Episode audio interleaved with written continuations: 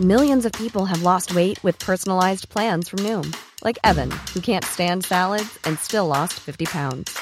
Salads, generally, for most people, are the easy button, right? For me, that wasn't an option. I never really was a salad guy. That's just not who I am. But Noom worked for me. Get your personalized plan today at Noom.com. Real Noom user compensated to provide their story. In four weeks, the typical Noom user can expect to lose one to two pounds per week. Individual results may vary.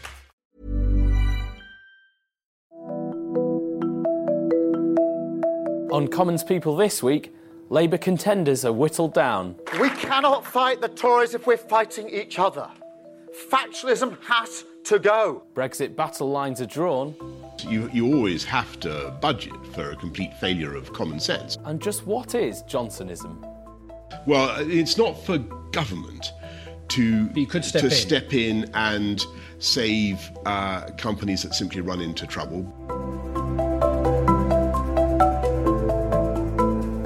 Hello and welcome to Commons People. I'm Arj Singh, and joining me this week is Paul Waugh. Hi, Arj. Hey, Paul. We've also got Rachel Wearmouth. Hello.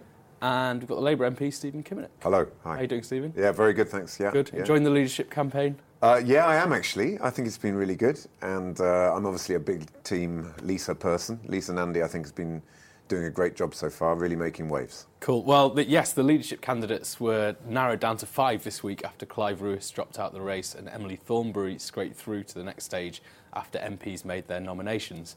Lisa Nandy is making a lot of the early running and won plaudits for her performance in an interview with notoriously tough BBC politics veteran Andrew Neil. Here is Nandy taking on Neil. What possible approach to the EU could unite Hampstead and Hull? I think uh, opposition to a hard Brexit and a better vision of where Britain sits in the world. One of the things that I set out today was the lack of thinking that we've done on the left about what a commitment to internationalism now means. Let me give you an example of this. But no, I'm talking about the EU Well, and how you would approach I thought you wanted and unite. Hampstead and Hull. I'm, I want to concentrate on what your attitude to the EU could be that would unite these two areas. Could I just gently say to you that if you don't want me to talk in generalities, you are going to have to give me time to answer the question. And that will take more than one sentence because I- and you've been reuniting Hampstead and to- Hull that have been moving apart for 40 years Exactly. takes And I'm more than a asking you what soundbite. would bring them together. Paul Nandy was impressive, wasn't she? But can she win?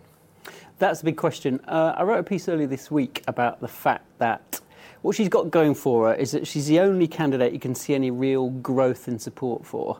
Um, you kind of know roughly where Long Bailey and Starmer's support is, and Jess is out on her own, and Thornberry, as much as you know, it was a, it was nice to see her get in the final. Uh, uh, runoff, um, and I was actually there when Afzal Khan gave her that that magic domination, uh, and the relief was amazing for her, very palpable.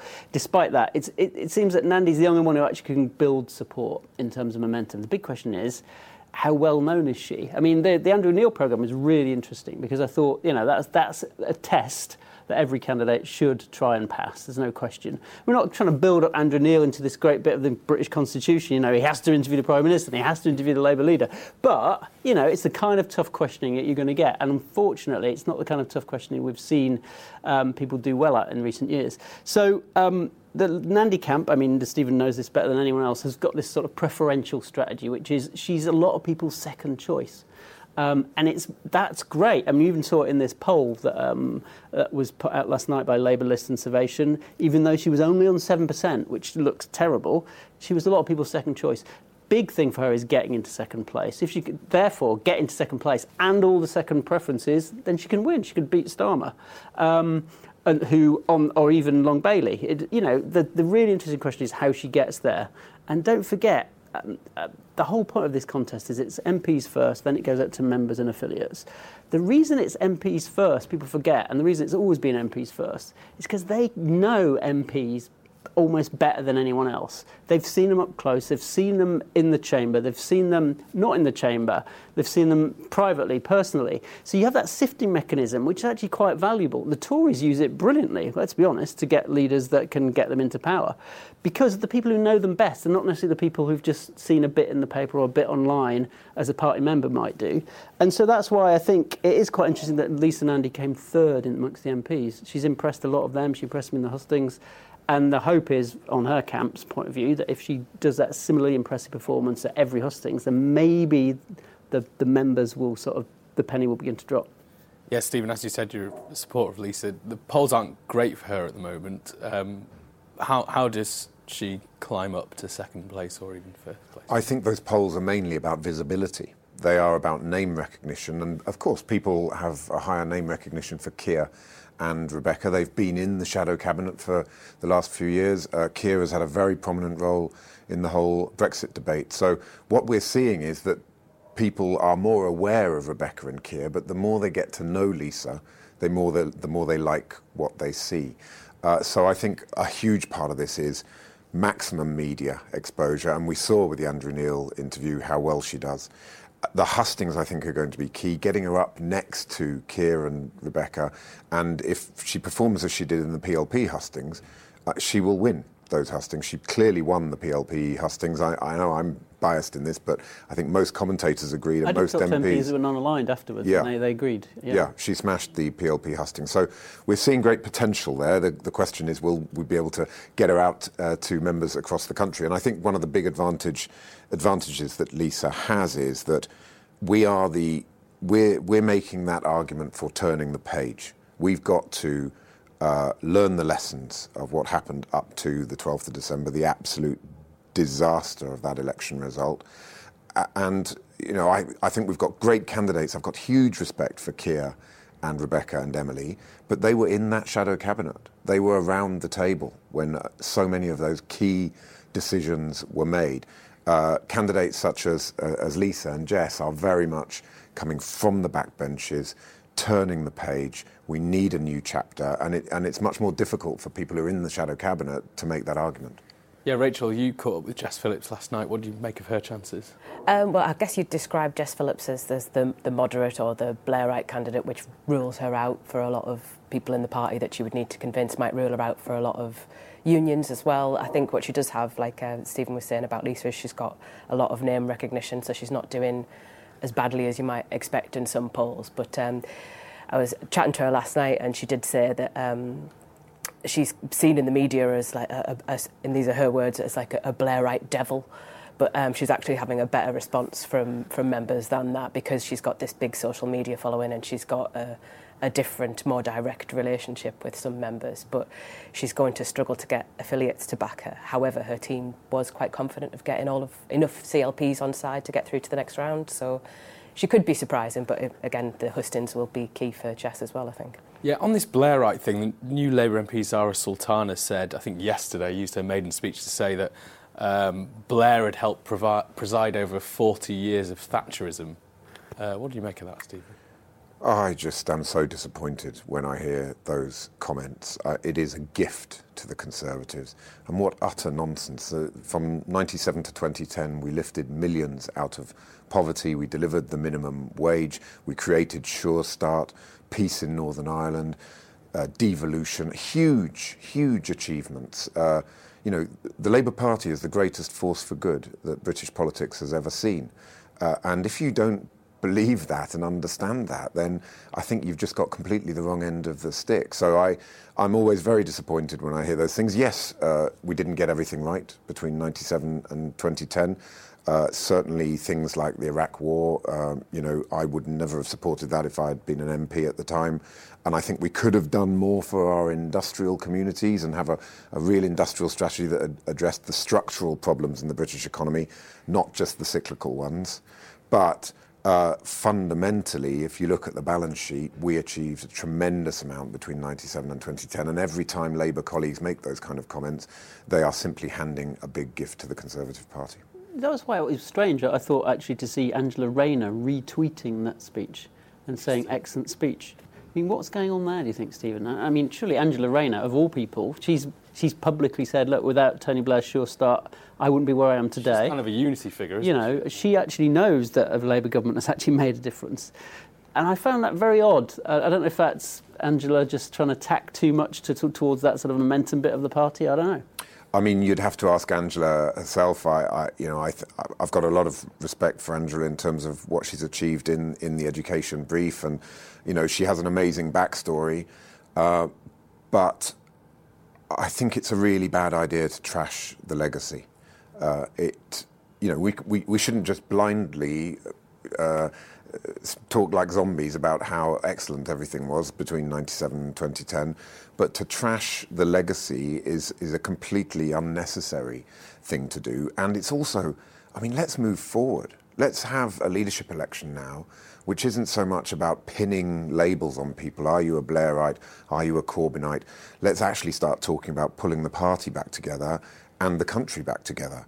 And the more we uh, tweet and retweet and make speeches which uh, are uh, divisive in that way, in terms of faction here and faction X and faction Y, uh, the more it's going to be very, very difficult for whoever wins this leadership contest to move forward. Because what we don't want to have is a leadership contest that is, is going to end up um, wounding the person who wins in the process. So, so far, the leadership candidates, I think, have done a, I think it's been a really refreshing debate. People have been robust, but they've also been very respectful of each other, and it has been outward looking and future facing.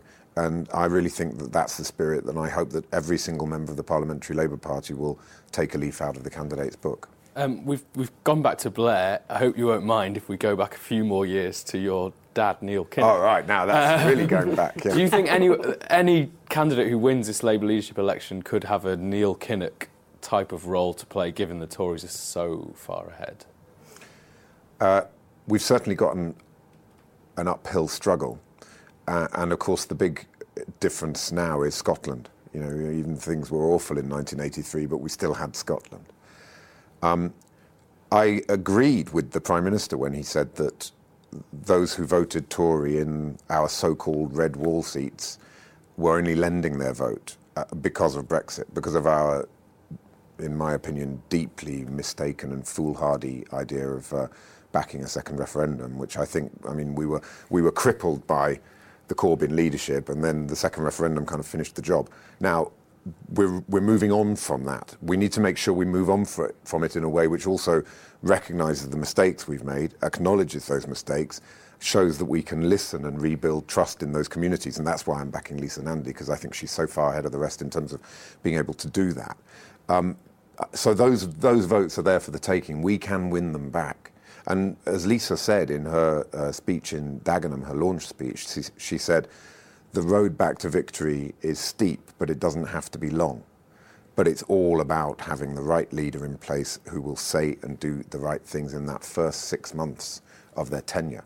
Uh, so I, I, think we could well start to rebuild in a very similar way to, to what my father did between 83 uh, and 87.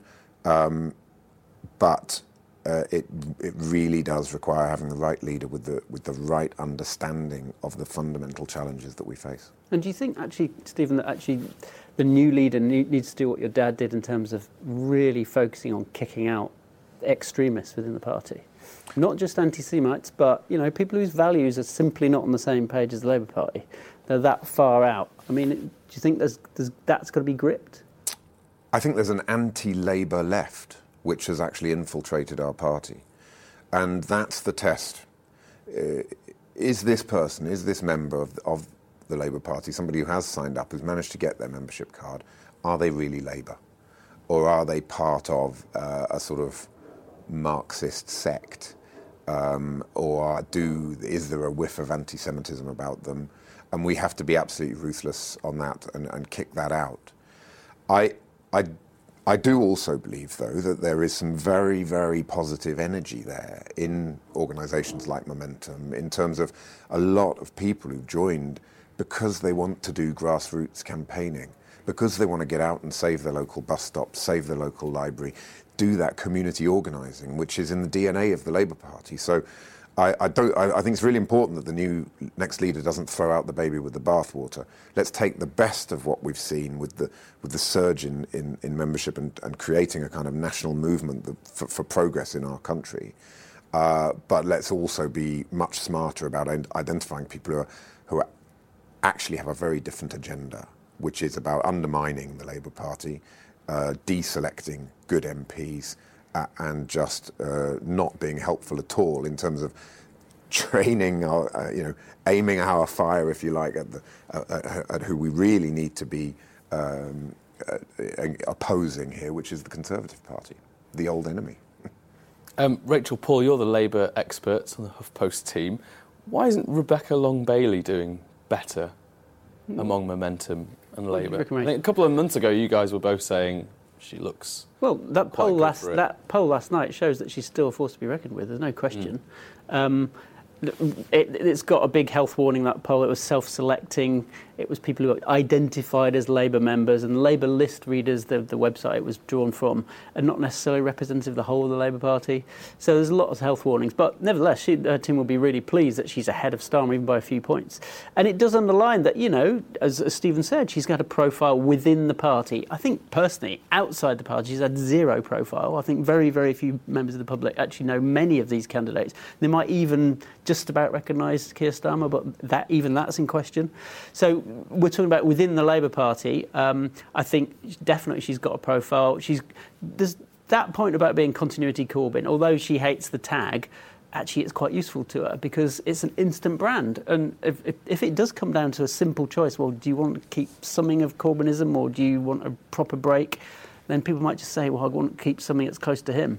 So, yeah, but I, we say she's done badly in the race. Don't forget, that's only in terms of Starmer doing the MPs bit. Um, we're yet to see more polls, I think, and let's see how she does in the hustings, as Stephen says. The hustings is a really, really Yeah. important test of any politician. And it's quite reassuring, this modern age, actually, of, of Twitter and everything else, that actually what you say in a debate really does still matter. Uh, well, whoever's the new Labour leader is going to have to deal with Brexit, uh, and Boris Johnson's deal has sailed through the Commons with little trouble in the last week. What a difference an election makes.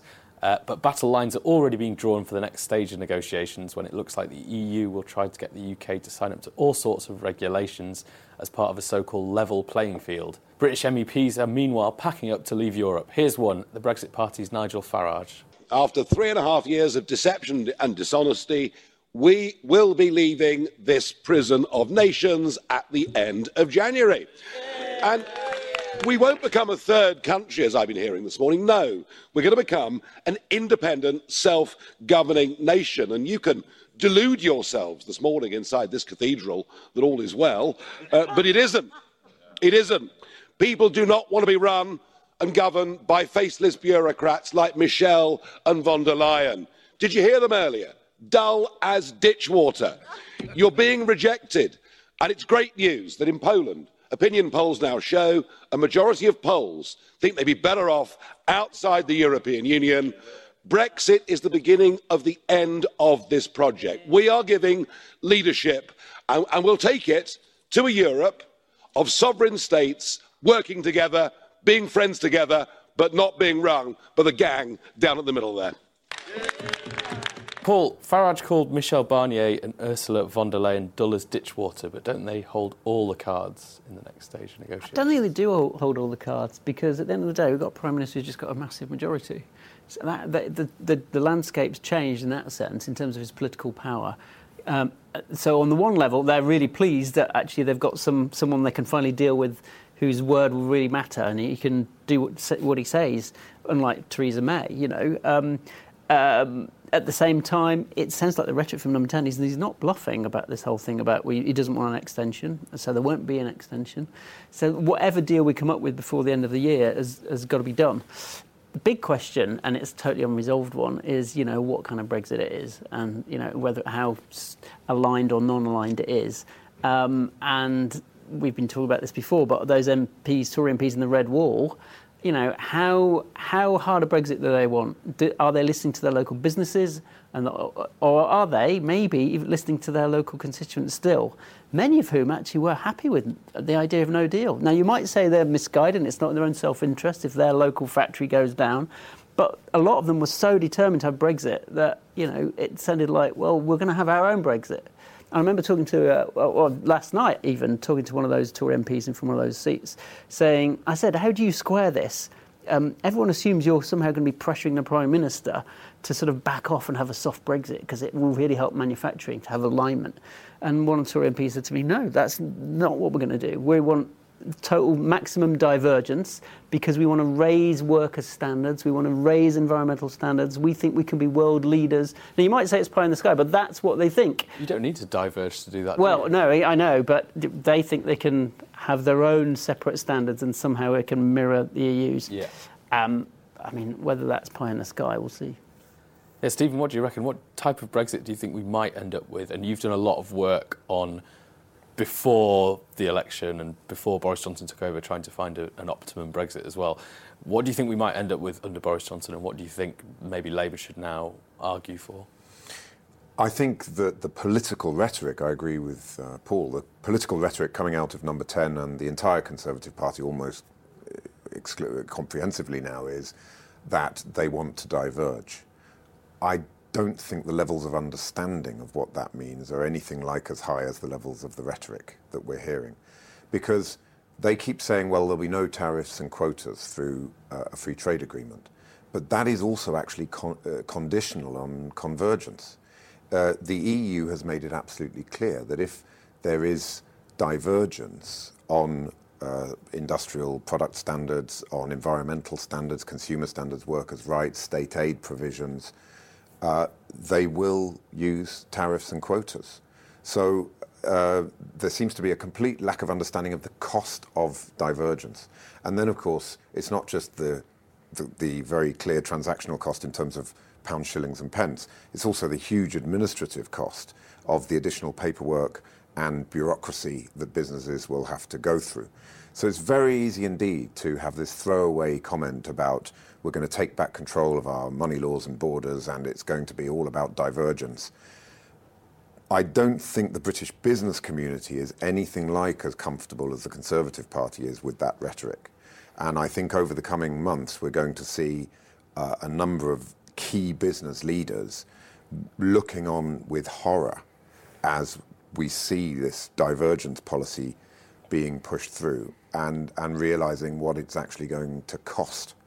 Uh, and that will then translate into jobs. I mean, I, think that we, as I mean, as you said, Arj, I, I've been advocating a, uh, um, a closely aligned Brexit. I've always felt that 52-48 was a mandate to move house but stay in the same neighbourhood. And that is based on a very basic recognition, which is that the European Union is a regulatory superpower. And whether we like it or not, we are in the orbit of that superpower just because of geography. There are 500 million consumers on our doorstep, and our businesses rely on access to those uh, consumers in a, in a frictionless way. So, whichever way you cut it, it's going to cost you to diverge from that. And I think there's been such a lack of honesty about the trade offs that come with divergence. And, and now, I mean, the bizarre thing about the last three years is there's been a huge amount of heat and light about it. But the, by far the most important chapter in the Brexit story is about to start. By far the most important. But it's going to be interesting, isn't it, with Boris Johnson's 80 seat majority, because stuff might be going to hell in a handcart in the negotiations, and actually, we probably won't see the kind of political chaos or and how can it be stopped if it's going the wrong way? What, what can you do, really? That's absolutely right. Yeah. It can't be. And, and they've even removed from the withdrawal bill the ability of Parliament to be consulted uh, on, e- on key stages of the negotiations, the negotiating mandate and sign off, etc. So Parliament has essentially been sidelined. So this one nation Prime Minister keeps talking about wanting a one nation Conservative Party, is completely removing Parliament has removed the provisions around child refugees uh, and has sort of just gone hell for leather in one particular direction rather than, I think, trying to have an approach to Brexit which could actually reunite our deeply divided country. Um, we saw, saw a little hint, Rachel, of the kind of flip side of this, which is uh, the trade deals we'll be looking to do with other countries in terms of what wasn't in the, the agriculture, agriculture, bill. bill. Yeah. Um, so this is kind of farming communities very worried about this. Um, it's, the new bill does not include a binding commitment on food standards for imports.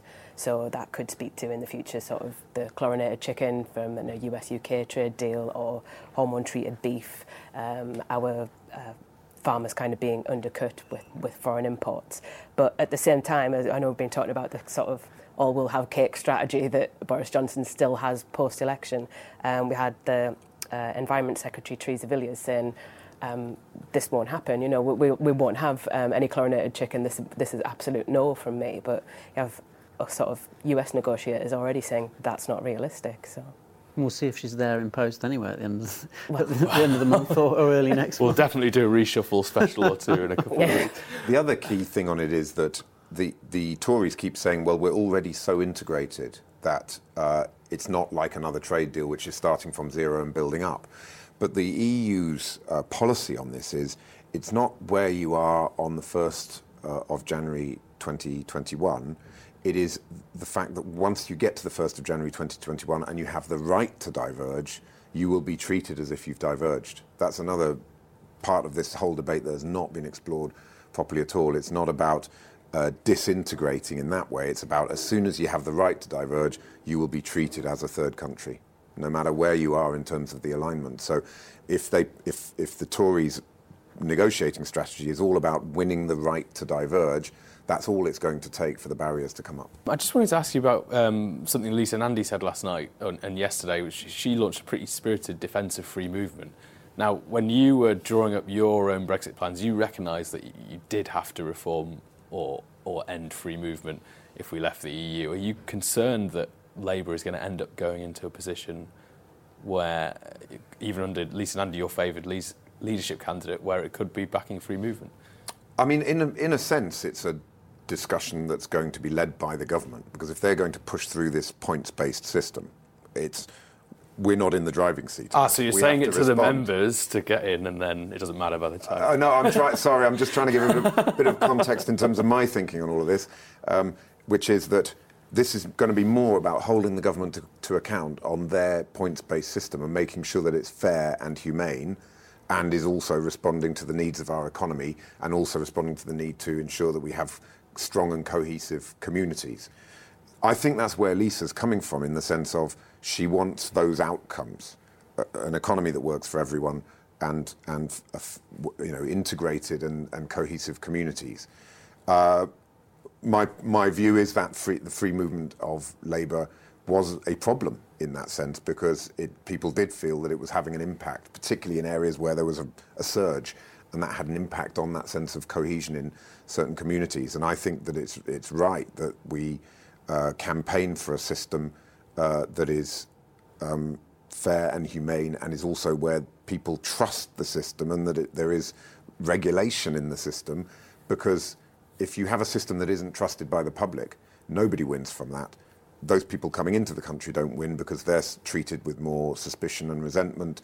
The economy doesn't benefit from that because you can end up with a race to the bottom on terms and conditions. And the only people who actually benefit are unscrupulous employers. So there's no, there's no benefit from all of that. I, I, think when, I think when Lisa is talking about free movement of labour, she is saying it has to be married with uh, really cracking down hard on employers who don't pay the minimum wage, really cracking down on strengthening our trade unions so they've got more collective bargaining and that they can protect terms and conditions. So I, I, I, think my reading of what Lisa is saying, you have to ask this yourself, is well, yes to uh, being open to uh, immigration, which adds value to our society and to our economy, no to having an immigration system which just enables uh, undercutting uh, and a race to the bottom. Are realistically, are any of the Labour leadership candidates going to say we need to end free movement?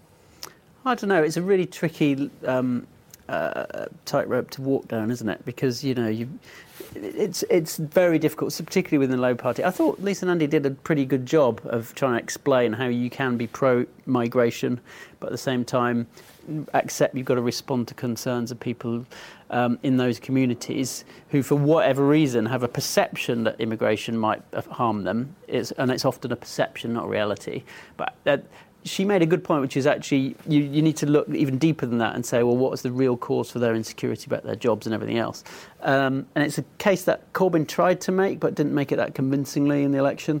So it, maybe it's just a question of a better communicator, but certainly it, it's got to be ramming home this fundamental point that she made again last night, and she said to us before: is if you're a, if you're a working class woman in somewhere like Wigan, and you're told all the time by the Remainers, look, we've got to keep free movement because we need nurses from Spain, and you're at the same time your government is saying actually we're going to remove the, the chance for you to become a nurse by removing the nurses bursary no wonder you think Yeah. these people are talking a different language. And I thought that was one of the most powerful points she's been making.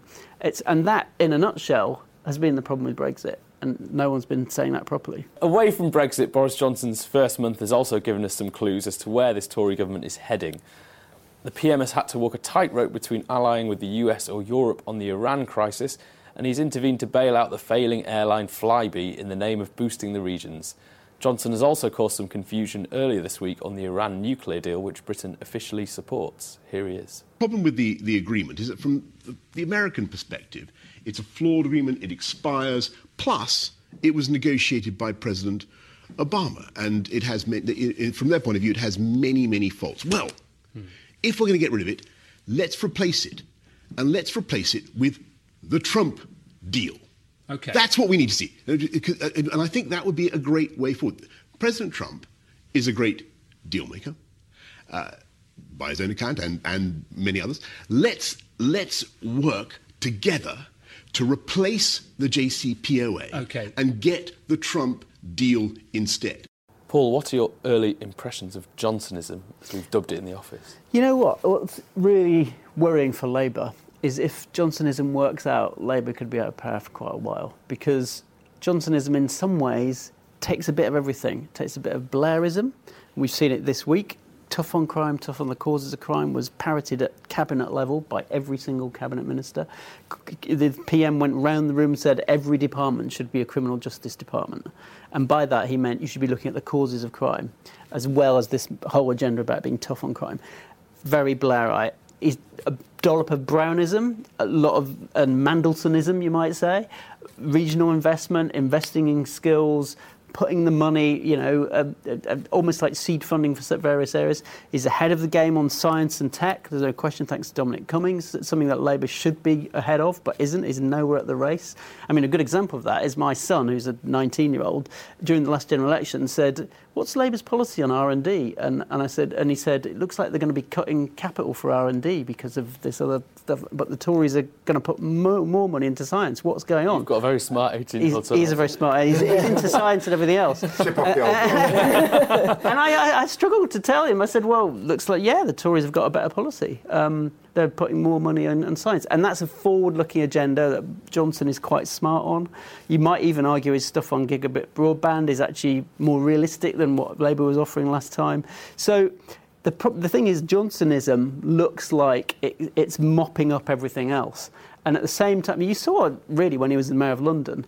At the same time as he, he did a lot of the stuff like supporting kids in poor areas through various schemes when he was in, in London, pumping money into bits of public transport, he also kept the council taxes low. Uh, and tried to persuade the sort of right of the party or the free market bit of the party. Actually, he wasn't a spendthrift. And so it's it's really difficult. He's this target that moves, and it's hard to, to, to shoot a moving target. You know, and, it's and, I think for an opposition that's quite tough. And what about on foreign affairs? Though we've just seen Boris Johnson talking about a Trump deal to replace the Iran nuclear deal. He's got a difficult balancing act there. Well, again, there, I hate to say it, I'm not sounding like an apologist for Boris Johnson, as we keep calling him, not Boris, Boris Johnson. I think we're um, over that. Um, I got fined for saying Boris too many times before. Um, I hate to sound like an apologist for him, but this week, yeah. Uh, it sounds crass him saying I want a Trump deal, and sounds like he's bending over backwards to give whatever Trump wants on Iran. But there is a method in that madness, which is if you say to Trump, can you come up with a deal, please? I think you're a brilliant negotiator. And then you're not Barack Obama. Yeah, and you're not really Barack Obama. And you're pushing him towards negotiation, some kind of negotiation. That's a, a, big win. If it ever happens, the problem is it's not happened so far since he floated this at the UN last year. Trump hasn't. But Trump tweeted this week, yeah, good idea. Thanks, Boris. Now, if there's any real beef in that and, and Trump does tell his diplomats, could you, could you actually come up with some kind of plan? Then you never know. The, the, Iranians certainly don't want anything that's non-diplomatic solution. You know, they're sick of sanctions, uh, and they're certainly not in the mood for war, obviously, given their own situation. So again, it's, Johnsonism might work out on the face of it. And I think Labour's big problem is to do what Emily Thornberry has been doing, which is just to focus all on the you are Trump's poodle. Mm. And if you do that, and you do that for several years, yeah, it might make you feel good. But what if at the end of the day somehow Trump you know, defies people, as he did originally on North Korea. It hasn't lasted, but on North Korea, people were surprised. Well, actually, maybe this guy isn't as bonkers as he seems. Yeah, are you worried, Stephen, by Johnsonism? I think on foreign policy, Paul's right that the way to be an opposition on foreign policy is to be robust but constructive. And when uh, uh, a massively important action like the assassination of Soleimani takes place and you don't even get a phone call, I do think it's the opposition's job to say, well, British lives are actually at stake here. And it is outrageous that our so called special relationship ally has done this without uh, even informing us um, in advance. Uh, I, but I agree that it would not be the right way to go to just kind of constantly um, harangue about that. And of course, our interest is in building peace in the Middle East, in that desperately troubled area of the world. But I also think there's been real mixed signals on it because Boris Johnson came out and said Trump deal, and then Dominic Raab had to come to the dispatch box the next day and clarify that we're still absolutely committed to the JCPOA. So mixed messages are not helpful either, and I'm afraid, you know, let's not just start aping Donald Trump in, in the approach to, to international politics, because I think that would be a very bad road to go down. On domestic uh, policy, yes, I mean, I think it's absolutely clear the strategy is for the Tories to park their tanks on our lawn. Um, the fact is they're facing real economic problems. I mean, the UK economy only grew by 0.1% in the three months That's uh, a to really December. good point, yeah. That there is a creaking infrastructure. There's a massive chasm between London and the southeast uh, and the rest of the country. And I also think there's ideological division in the Conservative Party. Let's not f- forget that Boris Johnson's Chancellor, Sajid Javid, is an out and out, out Thatcherite. I mean, he's a, he's a libertarian, free market has the answer to everything Tory. So, uh, is Boris Johnson going to actually be able to reconcile those ideological differences within his own within his own, within his own party and parliamentary party? It's interesting, actually. I was speaking to a, a Tory MP who, who might you might classify in that camp about the Flybe rescue, Mm. uh, and this MP said it showed three things: one, that it's not an economically liberal government; two, that they're willing to step in to save jobs in areas wh- which they care about; and three, that the Treasury wasn't going to stop it. No, that's interesting, isn't it? Yes, and you know, with all the threats of a reshuffle coming down the road, uh, I can see why Sajid Javid might be deeply uncomfortable with some of this stuff. Just when I look at, well, as I read his political philosophy uh, and, and large numbers of, of conservatives, you know, they believe in a small state. So, but Boris Johnson has this 80 seat majority. Uh, some of the seats that have come in that they haven't held since the 1930s. This is this is changing the DNA of the Conservative Party potentially, or will it create a deeper kind of fissure in in the party? Uh, you know, I, I, I think it's not going to be all uh, plain sailing. And I also think, you know, we've got to point out when we see the hypocrisy, this this one nation thing. You know, when the mask slips, when you look at what they did on the withdrawal agreement, removing uh, right, protecting rights for refugees, removing workers' rights, no real uh, reality, realism there around a level playing field, uh, provisions on environmental standards, consumer standards. When the mask slips, uh, you do see, I think, uh, another side to Boris Johnson uh, coming out. And, and yeah, the big question is how, how effectively will they be able to also deliver? Because expectations are incredibly high, and they're talking about massive change in terms of infrastructure and industrial policy. But these things take time uh, to come through the system, and if they are knocked off course by a Brexit that goes badly wrong because it uh, shrinks the British economy, uh, then there's going to be a very different debate, I think, going on in British politics. Um, Rachel Johnson's ple- playing clever politics as well straight away, calling for cross-party talks on social care within 100 days. On social, so that would be by the end of March. So that would Yeah. that um, obviously new Labour leader comes in April fourth. So it forces all of the Labour, Labour, Labour leadership candidates to make a decision as well.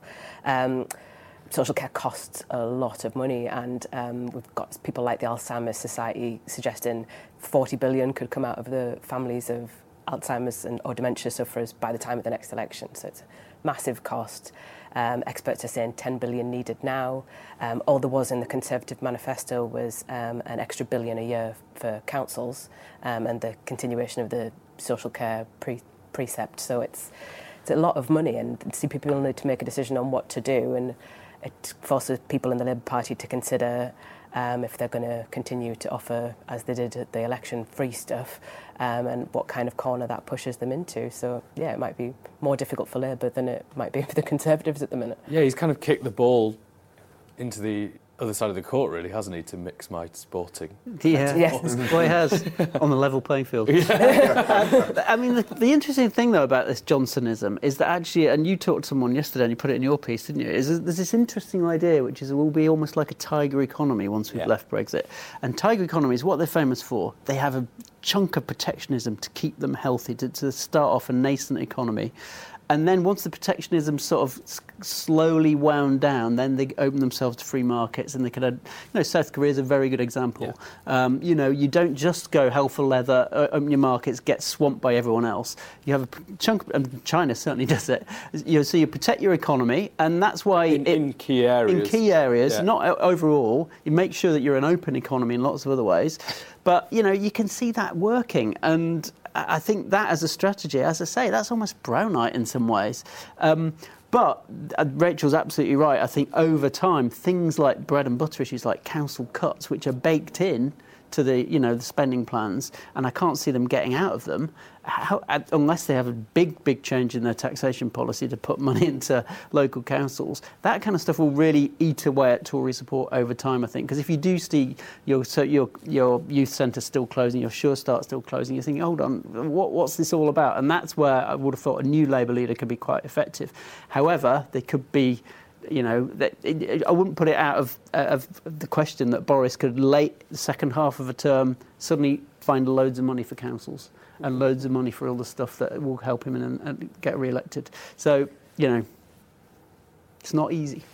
Yeah, Stephen, what did you make of the Flybe rescue? Because obviously you've been lobbying on, on behalf of Port Talbot Steelworks for a number of years now. Would you like to see similar measures taken now? Boris Johnson's set a precedent, has he, in terms of stepping in? I, I've always felt that the British government within the EU did far less than it could. If you look at the way that the French and the Germans and the Italians operate, they do uh, aid industry. Uh, they do make sure they have a public procurement policy which is actually going to deliver value for uh, local providers. Uh, they know how to play the game, and we always had this culture in this country of gold plating EU regulations and then blaming the EU when in fact it's all about the way it's interpreted. So if we can interpret the rules, uh, and of course then it depends on what sort of Brexit we have, and that goes back to the conversation about convergence and particularly state aid. But okay, if we do have a completely um, isolated approach to state aid in terms of isolating ourselves from the EU system, then I suppose there is more scope for government intervention. But actually, when you talk to steel steelworkers, they do not want to be treated like a charity. They don't want to be subsidised by to the hilt. They know that they make the best deal that money can buy. Uh, but they've been have, had one hand tied behind their back because we've had such a lack of industrial strategy, strategy so little support for research and development. Uh, energy costs twice as much as our competitors. No public procurement straight and dumping from China, where the UK government was actually part a ringleader of a, a group of countries that were stopping the EU taking uh, more uh, harsh measures against China to stop the dumping. So, um, you know, let's okay, let's see. The proof of the pudding is in the eating. Let's see if all of this rhetoric is going to be converted into reality about having a more active state. The thing that's a great regret to me is we could have had a more active state within the EU context with no problem uh, whatsoever. But now all those excuses have gone. Uh, all of that scapegoating the European Union has gone. And now it is a full focus on Boris Johnson to deliver what he said he's going to deliver. Expectations are extremely high. Um, and in, in politics, sometimes people say you should overpromise and uh, uh, underpromise and overdeliver. underpromise and overdeliver. Uh, uh, uh, it looks to me like Boris Johnson is at great risk of doing the opposite of that, of overpromising and underdelivering. Do you think there was a particularly strong case for, for Flybe's rescue? I think with Flybe, um, you know, i the big question there is: is the reason for their almost collapse because of mismanagement, uh, because of poor leadership? then I, if that is the case, then I think it's right for the government to step in and support. But that support needs to be very strongly conditional on seeing a proper business plan and a management strategy that's going to turn the business around, and that should be time bound. And if they haven't delivered to that within those uh, constraints and time limits, uh, you know, then I think you, you can't you can't treat business like a charity because in the, in the end that is never going to work. You can't have this bizarre state-run regional airline at the Yeah. end of the day, can you? No, you can't. And whatever happens with Brexit, you know, you even can end up then in contravening WTO terms. So even if we end up on the hardest of hard Brexit, which is uh, WTO also has rules on state aid. So if you end up contravening WTO rules on state aid, then you've got to withdraw the state aid. And, and if the business is floating only on the basis of state aid, that is an extremely risky and precarious place to be. And that's not good for anybody in terms of their jobs and, and their livelihoods. So I would say, you know, we, very large strings need to be attached to any government support.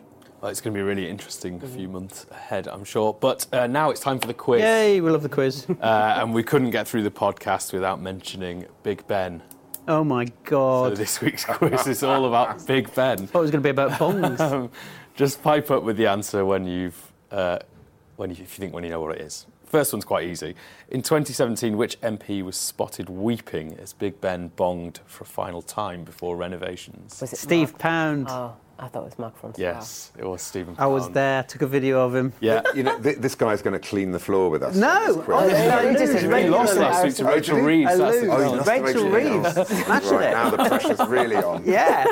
So Stephen Pound, yeah, it was Stephen Pound, the Labour MP. He told me the day before, while I was on the Sunday shift, That he was gonna an cry. gig, that he was going to hold a vigil uh, with colleagues, and they'd, they'd gather around with their heads bowed but hope in their hearts. We and, and missed him, sure enough, we? he turned up. There We. I'm not sure him. there was anyone else there. We miss Poundy. yeah. Um, second one. In 1940, the silent minute was introduced. What was it, and what time was it?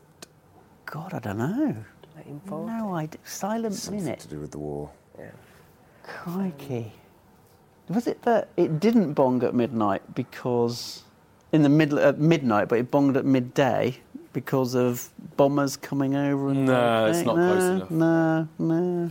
so, so, so, Because of air raids of some kind. It is war related. Yeah, it's bound to be because of the war. Uh, That's as far as we've got. Yeah, something to do with the war. So no, go on, what's that Um, so at 9 p.m. before the BBC radio news, the Ben, the Big Ben would fall silent, so that um, people could silently contemplate and pray for those on the battlefields. Oh wow, Yeah. that's a really good idea. Yeah. Wow. Uh, final, go on. Did you know that during the war, um, Stormont was completely painted black so that um, bombers couldn't see it? Oh, that is interesting. Wow. Just 'cause Wouldn't they just we see a haven't talked about massive Stormont, black- so I thought I'd shoehorn it. Well, they don't just see a massive black building, I guess, for night. I like the way you do that, Richard. You're worried you might not be able to answer any of these questions, so you thought you'd just Yeah. something in. which I'm gonna answered. answer I'm going to Something give you a point. That's, that's a great fact. I'm going to give you a point. It's a draw. wonder if the Rolling Stones were inspired by that, painted black. No, no, no, it's there we go. going off somewhere else. yeah. Last question. Um, what was dubbed the democracy lamp, and why was there a row over it? Democracy lamp. Wow. Is this historic? Is this old? Is back to renovations 2017. 2017. Democracy lamp. Come on, Stephen. Well, I've Come just on. showed. I, I did. How many questions did Rachel Reeves get right? Well, we only have three. asked. She got two. two out of three, to be fair. I'm just nowhere. Um, Democracy lamp in 20, this is hard, though. You Yeah, can be yeah, forgiven. yeah. This is hard. yeah, yeah. I'm going to ask. What? Rachel if Democracy lamp. Um, what on. Um, oh, I don't know. Don't know. Struggling. No, no Is there a light within Big Ben or something? You kind of, yeah, yeah. It's on top of Big Ben. Right. It's the it's the Ayrton light. Oh. And ever since the Second World War, it has shined when Parliament is sitting. Ah. And some, maybe just one MP, got very exercised about the fact it was going to be off during the renovations. Right. And the Telegraph did a Chopper did a classic uh, Yeah.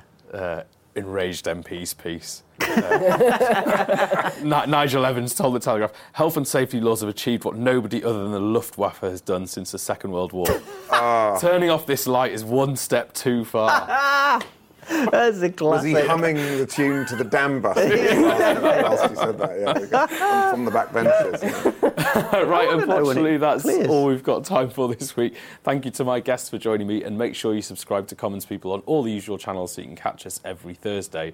And be sure to get your daily dose of the latest politics news by signing up to the Waugh Zone newsletter at bit.ly forward slash the hyphen war hyphen zone, or follow the link in the episode notes.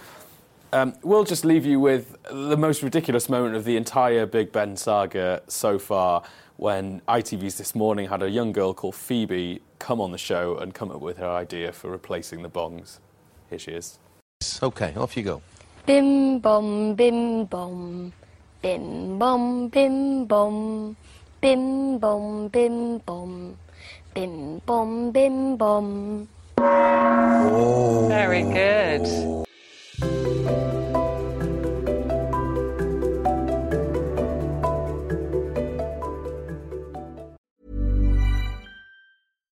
When you make decisions for your company, you look for the no brainers. And if you have a lot of mailing to do, stamps.com is the ultimate no brainer. It streamlines your processes to make your business more efficient, which makes you less busy. Mail checks, invoices, legal documents, and everything you need to keep your business running with stamps.com.